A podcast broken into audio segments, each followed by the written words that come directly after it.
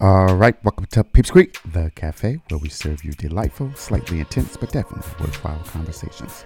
A podcast focused on bringing people together by drinking, listening, and conversing. So grab your favorite drink and let's see what's on today's menu. All right, people, welcome to Peeps Creek. this is episode 38, straight up no chaser, subtitle, back to blackness. All right. So, you know, here at the cafe, we always have a drink. And guess what? I am here by my lonesome once again, but that's perfectly fine. We're still going to keep the show rolling. Hopefully, this is going to be a good and entertaining um, conversation, but one that you pop possibly can gain something from or be like, nah, bro, you all over the place. Um, but what matters is is that there is some kind of interaction in regards to, or some kind of response in regards to that. So let's see what we are drinking on right now. Boom, boom, boom! Look at that. We got us some good old water. Look at that. That is some good old ice water. Let me turn this cup around. I am drinking on some H2O. All right, so welcome to the cafe. So, um, back to blackness. So, why? What is this topic about? So, basically, what I wanted to do, there are quite a few things that are that have happened in the news that I just feel like um, that I just want to talk about. Um, things that just resonate with me or forces me to um, think a little bit um, about a topic or a situation. And so, the first thing I'm going to talk about is coming to America. So, all right. So this movie was released on March 5th, 2021 on Amazon Prime. There was a lot of people out there before it was released saying, oh, we don't want you to remake, leave a special or leave a, um, I don't, what, what was, what's the word? Leave a classic alone, right? Um, and so there was angst about whether or not this was going to be funny. Was it going to be related to the other topic? was was it going to be something that you would want um, to say that this is like your favorite movie of 2021, right? All right. So that was released March 5th, 2021. I actually just watched it this weekend. I am recording this on Monday, um, March 15th. Um, so I just watched it this weekend, I think like Saturday or Sunday. And I'm just going to say I enjoyed it, okay? So, very briefly, for those of you who haven't watched it, I'm not going to give you spoilers, but basically, this is a set that's in the fictional land of Zamunda um, with Prince Hakeem, which is played by um, Eddie Murphy.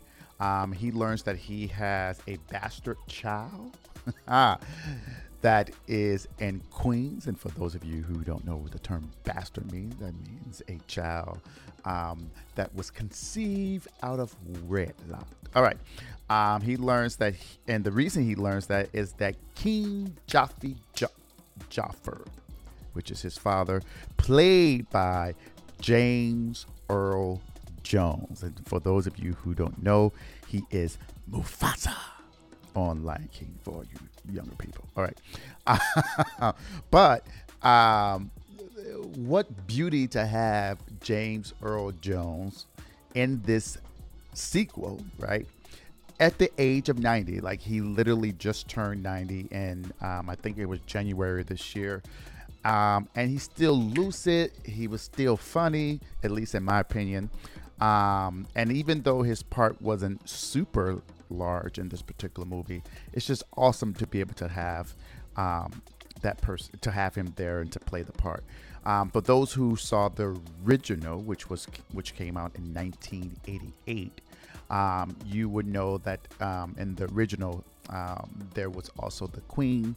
Um, I think it was it was played by Madge, and I think her last name is Silver. I forget her last name. Sorry, I should have did a little more research on that. Anyhow, she passed away. Um, she they could have added someone else in there to recast it her, but they didn't um, which I was very appreciative of. Um, but anyhow, and then um, Prince Hakeem and his loyal servant slash friend Semmi, which is played by um, Arsenio Hall. um, go back to Queens to try to find this bastard child. So, anyhow, now, so um, there are a lot of people out there that was like, ah, this isn't funny. Like, why did you just leave this alone? Like, it was rushed and this, that, the third, and leave a classic and blah, blah, blah. Okay. And so if you actually look on IMDb, and by the way, I didn't even, never even knew what IMDb IMDb stood for until I did some initial research for this particular um, episode. But it stands for um, Internet Movie Database. Duh. I should have I should have known that. Anyhow, as of today, um, March 15, 2021, um, I think the movie has a rating of like 5.4 out of 10. So, anyhow, um, movie credits or credits um, is going to be that way, but I would just say that sometimes you just can't please black folks, particularly all of my friends and family on Facebook um, who kind of have their concerns about it or didn't really like the movie. And quite frankly, they don't, they are entitled to their opinion. Um, but here's what I want to think. I think that the movie, this movie in 2021, the sequel, was important for two particular reasons.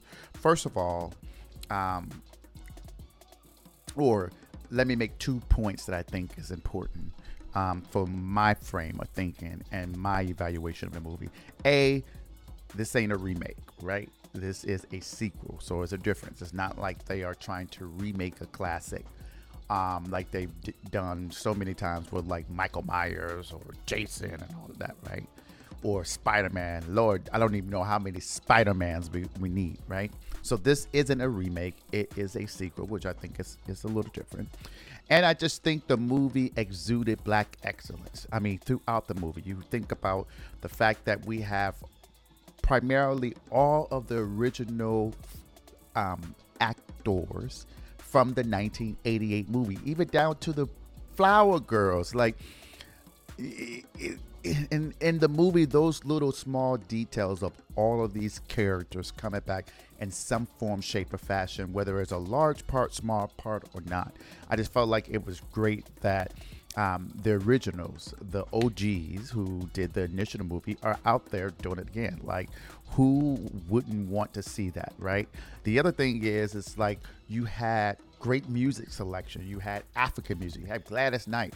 You got on Spotify. There's like eight or nine playlists dedicated just to coming to America and all of the different main characters that were there. Um, it was great artistic imagery throughout the, the movie. You think about the the castle and the fact that part of the castle, um, yes, it was created some of it from CGI, but also apparently some of those rooms were actually filmed in Rick Ross's mansion. Like, so you have someone else who, um, who, as I understand, this was one of his favorite movies, and so he was able to be a part of this project, right? Um, by having some of the rooms um, of his mansion filmed as part of the inside of this of this um, castle that Prince Hakeem, now King of Zamunda, lives in, right? Um, the costumes, the wedding dress. Oh my God! Like there was so much detail put into the artistic standpoint, and there was a lot of black folks behind the scenes working on this, and so I just felt like for those reasons, like the black excellence aspect, I think is it's very, very, very important for me, right? And I just felt like the content of even the characters, like the things that they were going through in the movie, right? Um, you saw character growth there were jokes, yes, but you also saw some of the character um, character growth. And one of the particular important aspects is the patriarchal system um, that was in Zamunda. You will see that that begins to dither away, right? Um, and you that resonates for what's going on currently, right? Um, you have the Me Too movement. You got folks saying um, women are able to do just as much, if not better, than men. You have black feminism, right? Or Afroconic, um, a black woman. It's, it's like Tina said it, who was on um, one of my episodes, I think episode 36 or something. Um, right? So you saw this involvement, this growth in um, the characters, which I thought um, was pretty good. You saw strong women from the daughters to the wife, um, even to um, the the individual who eventually marries the the bastard child. I forget his name. I should have remembered the name, but I forgot. Right. Um, and then you just think about um, what I learned is that um, I think L- Leslie Jones and um, right? Apparently, they had issues for a while, and but for the fact that they actually worked on this set together, um, they probably wouldn't have moved forward um, and gotten over some of their issues. I don't know if they're best friends. I think I saw an interview where Luenell said, Luenell said they're not best friends, but at least they were able to get over um, the, the the beef that they had they had um, for years apparently. So that's just the beauty I think of of, of coming to America. Um, and I laughed and I thought it was great. I think it's always an excellent project to have um, black folks um, seen in, in a positive light, black folks growing. Um, and so for me, I just think that's important. So that's my take on Coming to America on episode 38, which is Back to Blackness. All right. So the next thing I want to talk about is um, is the legal system still failing us? And when I'm saying us, in this particular point, I'm talking about black folks, right? Um, people of color as well.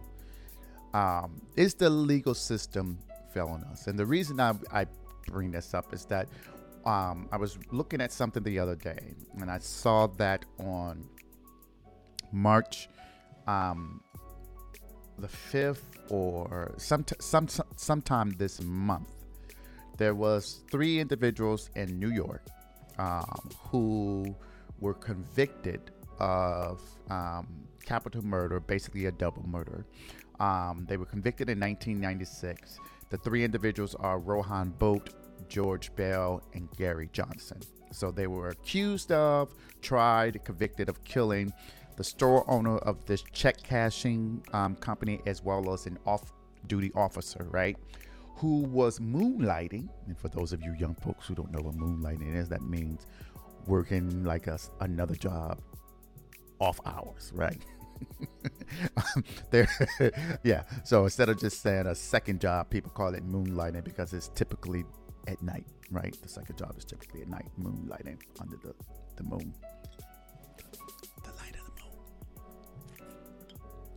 So anyhow, 1996, they were convicted of this um, this this double murder, right? Um, and they were sentenced. So Bolt, Rohan Bolt, was 35 at the time that he was um, convicted, and this was in 1996, right? So he was 35 at the time. Um, Johnson, um, Gary Johnson, was 21 at the time, and then Rohan Bolt was 19 at the time. Okay, now, both Bolt, who was 35, and Johnson, who was 21 at the time, were sentenced to 50 years in jail. And Bell was sentenced to life without the possibility of parole, right? Um, and so at this particular time, the individual who was at once one point of in time was crowned America's mayor but now he's just a freaking psycho. Okay, he should be locked up somewhere probably. Um, good old Giuliani, right, was the mayor of New York at that time, and during this particular time, he had campaigned, or at least stated publicly, um, that the individuals responsible for this murder or these murders should receive the death penalty. And as it relate, I think for Bell, the 19 year old, the prosecutor at that time initially sought um, um, death penalty, the death penalty, right? And so I want I want you to to to let that resonate for a moment, right? In the event that either of these individuals would have been sentenced to death, right?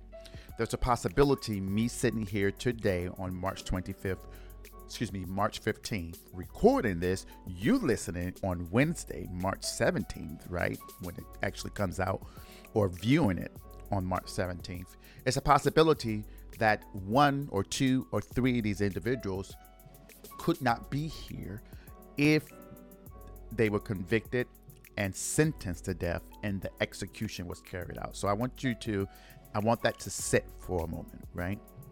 Think about that, right? And so this is part of the problem where um, there are allegations of a crime. I understand that someone lost their life. I'm not shedding any kind of disrespect on that issue. But when we begin to talk about um, and we begin to talk about the cases without knowing anything factually, right? Because there hasn't been an investigation completed yet. Um, I think it was very um, nascent at that particular time when it came out that these two individuals were deceased and that it was a, a crime, obviously. Um, so you you have a rush to judgment, and sometimes when you have a rush to judgment, the convicted individuals in the eye um, of the public sometimes it's, it's, it's not beneficial, particularly when you are an elected official. You're the mayor, right? So there are a lot of things that you and a lot of different types of folks that you are allegedly representing in your mayor. I excuse me, in your city. Secondly, as a prosecutor who's elected, there are certain things that you need to make sure that you understand factually about the case before you try to convict someone in the eye of the public, right? So we, we, we, we kind of already have a battle there, right? Um, but why am I even talking about this? Because they were just released. Okay. 25 years later. So convicted in 1996, in jail for 25 years. Okay. And the only reason that they are let out is because there was an investigation done by um, the Queens District um, Attorney's Office. The crime, I think it's called Crime Integrity Unit, CIU, I think is what it is. Oh, sorry, Conviction Integrity Unit, CIU. And so, what what is this unit? This unit is a a a a group of individuals within the district attorney's office who are looking at um, the way, the manner, the means in which cases are adjudicated, right, and prosecuted by individuals who are sworn um, to uphold the law um, and prosecute crimes and criminals um, to the fullest extent of the law, right? Um, but these are some internal checks and balances about whether these systems are working. Um, you know, could could we have some best practices that come out of it that would make it even better, or things of that nature, right? So what happened? So this particular um, unit was investigating this case for about a, almost a year, right? Looking at the evidence, looking at what happened in trial, talking to witnesses, blah blah blah blah blah blah. Come to find out, hmm, wait on it, that the individuals were convicted because, right, they were convicted, but the prosecution, okay, did not um, turn over evidence or they withheld evidence that were ex- that was exculpatory in nature. So let me repeat that the prosecution, whoever these individuals were at that particular time in 1996, right, um, withheld exculpatory evidence, right? And so, what's exculpatory, right? What is exculpatory evidence, right?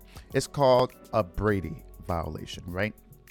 So, um, the Brady, there's this famous case um, out of, ooh, Maryland. Um, it is out of the Supreme Court. It is um, Brady versus Maryland. It is um, in 1963. Okay. So 1963, this case came out, and basically what the Supreme Court said, I'm just going to read this, so that's why I'm looking at this. It says that the suppression by the prosecution of evidence favorable to an accused upon request violates due process where evidence is material either to guilt or to punishment, irrespective of the good faith or bad faith of the prosecution. Okay, so listen to that. Let me repeat that. The suppression by the prosecution of evidence favorable to an accused upon request violates due process where the evidence is material either to guilt or to punishment, irrespective of the good faith or bad faith of the prosecution. That means that the prosecution don't even have to maliciously attempt to withhold evidence if it could be potentially exculpatory a to a person's guilt in other words saying that this person may not have been guilty of this crime there is some credible evidence that this person might just be innocent right um, or if it's in regards to the punishment, if there is some some kind of evidence that can mitigate um, the punishment um, related to a crime, these things should not be suppressed. And why is this important? In 1963, the Supreme Court said because society wins not only when the guilty are convicted, but when criminal trials are fair, our systems of the administration of justice suffers when any accused is treated unfairly. Okay. Now, this was 1963. Okay. And remember, when I started this particular sec- section of this episode, I said it's the legal system failing us, us being black folks, people of color, right? Um, and so, in this particular case, um, this particular unit, the CIU unit, uncovered evidence to show um, that a gang member had implicated himself in the crime. Okay. Um, and one of the individuals who testified against one or two or even three of the convicted, right? Um, and who he that witness identified himself as accomplice, meaning that in some form, or shape, or fashion, he assisted the individuals um, or individual and committing the crime. But in this case, his evidence or his testimony was that he was accomplice to these individuals um, to um, accomplish the crime, whether that's bringing them there, whether that's acting as a lookout, whether that's driving away, whether that's harboring them later. However, he was involved, right? But what what happened was is that there were some mental health records about this witness, which the defense was in unable to obtain, right? And why is that important? Because if a witness has um, mental, um, how, how best can I say this? If there are issues with one's mental state, right? That could presumably be evidence that the defense could use to cast doubt upon that person's story. So that when the jury are when the jury members are listening to this person's testimony, they will be able to weigh how, if at all, credible this witness is to them, how, if at all, they credit this person's testimony, whether all of it, portion of it, none of it, however. But the fact of the matter is, is that it was open um, it was left open in the courtroom that this person pres- pres- presumably was telling the truth. And so the defense didn't have the mechanism to attack that person's credibility, the substance of um, their communications um, in regards to what they were saying, what, uh, that they were accomplished this particular crime. So the, the, the, these things are important, right? Now, um, the defense actually made a request during the process of preparing for the trial. The defense actually made a request, y'all. listen to me. Um, about information related to gang members because apparently there was some kind of communication or some kind of knowledge that presumably potentially gang members were involved, right? They requested this information, but they didn't receive any of it in discovery. Now, granted, the CIU came out and said there was nothing nefarious from the prosecution, right? And basically, what they're saying is that the prosecutors did purposely withhold, the prosecution did not mislead the defense or hide information, um, but instead, this information happened to be in other case files, unrelated to the case involving these three individuals, but related to cases involving some of these gang members who were potentially implicated. Okay. So, in other words, the evidence was there, right? Uh, but for whatever reason, housekeeping, organization, chain of custody, um, for whatever reason, this evidence was not associated with or kept in contact in the file related to um, either Bolt, Bell, or Johnson.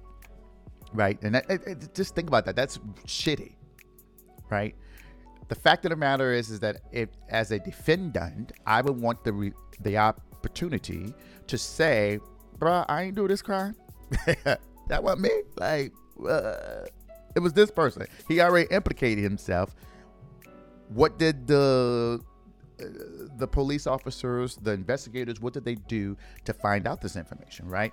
So that's what exculpatory um, evidence is. Um, it's just evidence that um, can either cast doubt upon a person's guilt or to mitigate essentially a punishment. Now, that was in 1963. There have been other cases from the Supreme Court thereafter that even without the request, if a prosecution knows that information is potentially exculpatory, it is their obligation as conduits of justice makers, right, to effectively turn that information over to the defense so that the defense can use that um, and the preparation of their um, case, right? Um, so this was just particularly unfortunate that these individuals had to end up um, being in jail for 25 years. Now, um, the director of the, I'm just going to read a statement that he came out and said, but the director of the CIU um, said, these prosecution, excuse me, these prosecutors did not intentionally mislead the court, but we cannot ignore the fundamental unfairness in which key exculpatory evidence never came to light during the trial. The constitutional safeguards in our criminal, just, our criminal justice system failed here, and the result um, has deprived everyone involved of the certainty and finality of justice in this case. All right, so I'm talking about this case. So, what does any of this mean? Are they exonerated? Can they sue? Right? we were like, show me the money. I'm in there for 25 years. And unfortunately, um, whether or not they can sue is really dependent on whatever um, cause of action they think they can have. But these men are not exonerated. Okay. Um, they were released, and the indictment that was initially um, provided or held against them um, is still pending. So essentially, what is probably going on at this point is that um, the investigators are picking up the pieces and trying to start over to make a determination whether or not there's sufficient evidence to maintain um, these individuals. So basically, um, yes, they removed the charges as of now, but they're still pending, so they're not exonerated. In other words, they're not found innocent. Okay, so that's a that's a difference. Um, um, exoneration is I ain't do this, and y'all know I ain't do this, and so now y'all correcting the record, right? Um, but right now the indictments are still pending, so it, presumably um, they could um, be charged again and tried again, right? Um, and so what what happens is, or what happened in this particular case, is that all three men um, are out on their own recognizance. So they're on a recognizance bond. And so basically, what a recognizance bond in almost every jurisdiction that has them says this Look, I'm telling you, I'm to be there for trial. Let me out, bruh, so I can go and be in society, right? So my word is bond. Is that that's kind of where that thought process comes from, or that saying, right?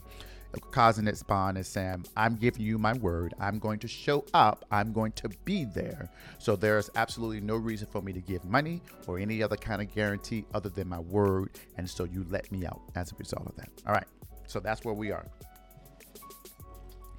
But yeah, the it's like time and time again we are coming across people who were falsely accused, folks who were in jail, just waiting and waiting and waiting, right? And so this is a great segue to another issue that I want to talk about, and the this portion is I, I t- entitled it "You Got Money." Sometimes that means you get freedom. Okay, if you got money, sometimes that means you get freedom. All right. So why? What am I talking about? Right. For most individuals who are in the legal profession or even come in contact with the legal system, whether that is a witness in a, a, a, trial, you go and you have been charged with something, you're on parole, you have some kind of connection to the legal system, right? Um, I think inevitably and without fail, most individuals, um, some do not feel this way, but a lot of individuals feel that the concept of cash bails are a problem. And it's inherently a problem, right? Because disproportionately it impacts people of color, particularly um, African Americans, Hispanics, and folks who are lower in the socioeconomic scale, right? Or um, their socioeconomic status um, is low. They're in poverty. They just don't have the money, right? Um, and so one of the cases that I that always brings me back to this concept of cash bails, and why I think I think that they are fundamental fundamentally problematic for various reasons. Um, but folks sit in jail not because they have been convicted. They sit in jail because they don't have money, right? And if you don't have money to to post bail, whatever that amount is, then you can't get out, right? You think about some of these folks who were um, charged with some horrific crimes, right? But because they're millionaires, so they their family is well off, they can be out on bail preparing for their case. And I, I think I've said this multiple times. Being able to be out and truly prepare for your case gives you an advantage um, for your defense versus someone who's cooped up in jail who has to abide by when the person can be seen, visiting hours, how long they could be on the phone call, right? Yes, lawyers can go in and have a little longer time with their their clients, but that's a drag, that's a hassle. Like I'm in jail, I don't have the wherewithal or I don't have the benefit of having my documents. I don't have the benefit to talking to Ju- Julie down the street who saw X, Y, and Z. And because I have a relationship with her, she's going to talk to me so that I can give you information, my lawyer, so that you can go and investigate and prepare for the case, right? So if I'm behind bars without being convicted at this point, um, the ability for me to um, prepare for the defense of my case is limited and reduced. Um, and one of the cases that that I that that's fundamentally um, ridiculous that we, we even have to talk about this case, but it is also sad that this individual is no longer here, right? Um, but that's Kalief Browder, right? You've um, we've talked about this on one of the episodes, the 13th episode, right? Um, but Kalief Browder was an individual, a young guy in New York, who was accused of stealing the backpack. Now, I, to this day, I don't even know what was allegedly in the backpack, whose backpack it was, where this backpack backpack was allegedly stolen from. But this is also an issue with shoddy police investigation, rush to judgment, or individuals who are um, implicitly biased against individuals because of the way they look, because of their background, or because of who they hang out with, right? Um, putting that aside, he literally sat in jail for three years, had no trial, right? And I want to say at one point there were no true charges against him, right? Um, sat in jail for three years because he could not afford the three thousand dollars, which was his bail. Now, Okay, some of you are saying, well, um, well, why couldn't he just go and get a bail's bondsman? We'll talk about that too, right? Fundamentally, about how disproportionately um, impacted people of color are, even with that system, which I think is predatory, right? Um, and I think there have been quite a few sto- um, studies out there to show that bail's bondsmen, and I would tell you this, I guarantee you're not going to see a bail bondsman um, in Hollywood Hills or wherever, um, or a, an affluent community, because inevitably they are on the street corners in urban cities, right? Or low impoverished areas, right? I remember in Detroit, there were uh, bail bondsmen. I don't know how many of them, especially um, near the courthouse in Albuquerque. When I used to um, live in Albuquerque, they were in um, downtown Albuquerque, right by all of the courthouses, because they know these are potential clients. I'm going out here, getting my car. Hey, you need a bail bondsman? Come see me, right? Um, but he didn't have the money um, to get out. Eventually, those charges were dropped. You hear that? Drop, meaning nada. they didn't have anything. He should have never been there in the first place. Um, and then two years later, he committed suicide. He endured so much while in prison, um, and even when he came out, um, that he ultimately determined to, to take his life. So um, it's, it's sad that that we even have to talk about him in that light, right?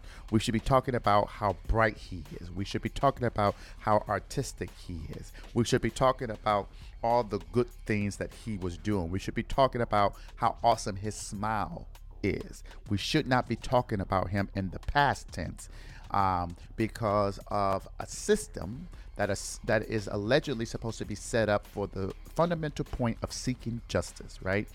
Um, we shouldn't be talking about him um, relating to this, but unfortunately, we are. This is just the system that we're in, right? Now, back to this cash bond, right? You have the money. If you had the three thousand dollars, you can pay it, be gone, right? That's collateral, right? You once you get to court, you go to court, whatever, you get your money back, right? As long as you. So the difference between uh, a recognizance bond and a cash bond is that instead of me just giving you my word that I'm going to be there, I need to put something up as a guarantee that I'm going to be there. And if I don't show up, whatever I put up can be taken, right? That's why some families' homes are taken because the individual with whom they love, right, the person that they love, they put up their home to get the person out. That person doesn't show up, and so their home is taken. Okay, now back to a bail bondsman. Um, so, um, well, before we get there, I want to talk a little bit about some of the studies, right, in regards to um, cash bail. There have been several studies to show that there are a large number of people just sitting in jail waiting. I think I already said that, but they're just waiting for a trial. Some waiting for pre-trial. Some waiting for the actual trial. And the only reason that they're they're taking up space, running up the numbers in jail, right, is because they just don't have the funds to get out, right? Um, and then that that segues or perfectly goes to the fact that bail bondsmen come into the picture, right? What what's a bail bondsman? It's a business, right? Um, people say you got ten percent, right? You've heard that typically it's ten percent. You put in ten percent, um, put up ten percent, and the bail bondsman will guarantee to the court that you're going to show up, right?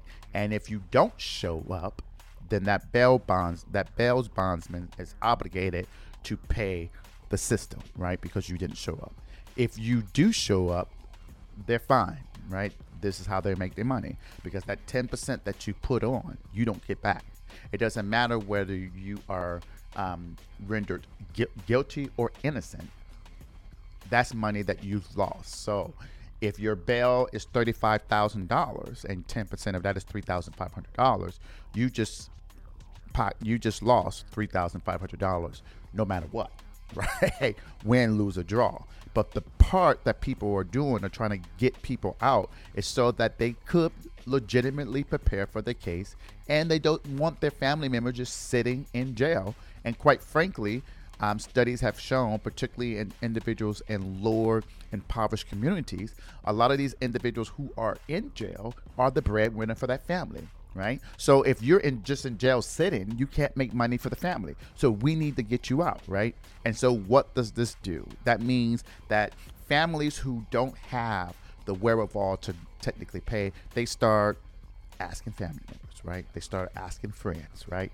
And bail bondsmen are famous for this, and I think there's also a study to show that um, there's kind of this um, psychological game that they play, um, where it's like you know, you know, can you ask your mom? What about you know your mother or your your your girlfriend or your boyfriend or your fiance? They're not gonna want you to stay here. Just ask them. They can ask their extended family, right? So it's just this rolling effect of all these individuals getting wrapped up and to getting money to give to the bail's bondmen so these individuals can get out, right?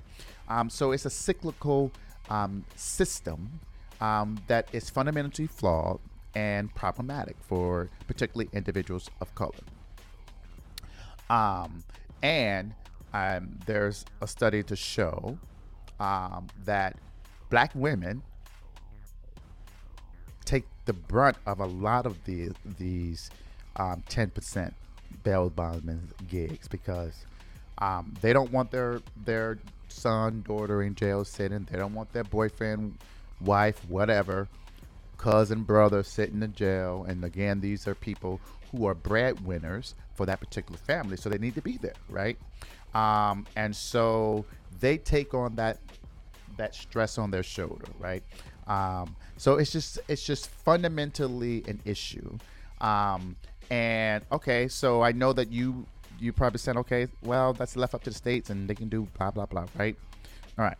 Now we've heard two almost three years ago, California was going to get rid of cash bills. Actually, it was a bill that was that went through the legislature. Um, it was signed by the governor and the people, and the power to be reached in there and snatched it. Right? They had a referendum. And it was like, nah, bruh, we we ain't doing that. Cash bills are here to stay. Right? So even though that law passed, California technically um, it's not in effect because there was a referendum on it. Um, so they did not get rid of it. Right now, the city of San Francisco, I think as early as February, there was a new district attorney who was assigned to that particular city. Um, and that district attorney came in and was like, now we're not relying on cash bails at all. So the city um, stopped using cash bail, um, but other places in California um, still using it, right? So California isn't doing it, um, isn't getting rid of cash bails. Um, but the only state to actually get rid of it, the first state to get rid of it, is Illinois, right? Illinois recently passed sometime this month um, uh, omnibus bill. That's basically a big bill with a whole lot of different things in it. And you you pass it with a particular voting strategy, and you can't really have all these um, debates about it, right? There are some rules related to it, um, and so that's why a lot of these things pass um, and these omnibus bills because you know appropriation um, bills are in there, money being exchanged, blah blah blah, right? In this bill. Um, was the fact that they are eliminating cash bails throughout the state. So there's the first state um, to actually take some concrete action, um, effective action, um, to uh, combat what has been considered um, a criminal justice issue. Um, and this was sort of like a criminal justice reform, right? Um, and not only did they get rid of cash bails, right, but they also have other things in there, mandatory um, body cameras, right, worn for our for the officers in the state of Illinois. Um, they're setting standards on the use of force in the police department. They're do, doing de-escalation and arrest techniques so individuals understand who are um, law enforcement um, understand how to communicate with individuals. There are individuals who have mental issues, and we already know and heard and seen in the news all these folks who've been uh, restrained, inappropriate, killed, who are um, who have mental issues, and because our officers sometimes are not trained to recognize, understand, and de-escalate, it causes an escalation with individuals being harmed, um, or, or some folks unfortunately um, killed. Right. And I just want to read um, one of the things that the governor, Illinois governor, said in passing this what he said it says that this legislation marks a substantial step toward dismantling the systematic racism that plagues our communities, our state, and our nation, and bring us closer to true safety, true fairness, and true justice. And then he said, in the middle of a brutal viral pandemic, I think this is great, this quote, that hurt black people and brown people disproportionately, lawmakers fought to address the pandemic of systemic racism in the wake of national protests. Think about that. Our folks in Washington couldn't get nothing done relating to this, right? Um, but this state decided to do what it needed to do to address issues that impact um, folks throughout. Um, and I just thought that it was great to talk about this, um, particularly cash bails, because they are fundamentally problematic. All right. All right. So I'm sure you all heard about those two George law, Georgetown law students, excuse me, professors who were on a Zoom call. They I don't know how the Zoom call was recorded, but basically, um, one of them one of the professors was talking about how the black folks or her black students are inevitably the lowest in the class and it caused her angst that they're there. There are some good ones, but there are a lot of them that's just not. And I'm like, oh my God, we are in 2021 at an institution that is supposed to be a a pillar, right, in the legal profession. And we have individuals, adjunct professors, having these conversations, not about how do we move the needle to sh- ensure um, fundamental fairness in the way that um, law, the law school system is set up. They're talking about a group of individuals, black folks, right, being at the bottom, right? Um, and it's just fundamentally problematic that we are here in 2021 still talking about this because they think ba- blacks are at the bottom of the damn barrel, okay? Perhaps your teaching sucks, right? perhaps you don't understand um, diversity and inclusion, right? Um, because maybe some of your teaching practices don't speak to the folks that are in your room, right? And if you, particularly if you're a mediator, right? That's teaching negotiation, mediation. You would think that that's what she would be able to do: read the room, understand what's going on, and and go forward with that. So um, ultimately, one of them was terminated. The female, she was there for 20 years. God rest. Uh, it sucks that um, potentially this was going on for 20 years, right? Because if you're having this conversation in 2021, um, I find it very difficult to believe that in the process of grading um, papers and this, that, and the third, that um, implicit, excuse me, yeah, implicit bias, bias, and weigh in, and maybe you negatively impacted students because of that, right? The other professor was placed on administrative leave as they were um, going to continue to investigate it, but ultimately the other day, I think he resigned um, in the midst of the investigation. So, you know, some folks still think blacks are at the bottom of the barrel, but guess what? We not at all. At all, people. All right, so that was the episode, episode 38, Back to Blackness. Um, straight up no chaser episode, black, back to blackness. All right, so I'm your host, Sean, here at Peeps Creek Cafe. Remember that you need to continue to drink, listen, and converse. Tell a friend. Hey, if y'all have topics you want us to cover, you have uh you you know we talk about crime here too a lot. There's some crimes that you want us to talk about, cover, or you want to um, come on, be my guest. Reach out to us. Our contact information um, is in the notes of every episode. All right. Until next time, peace and love.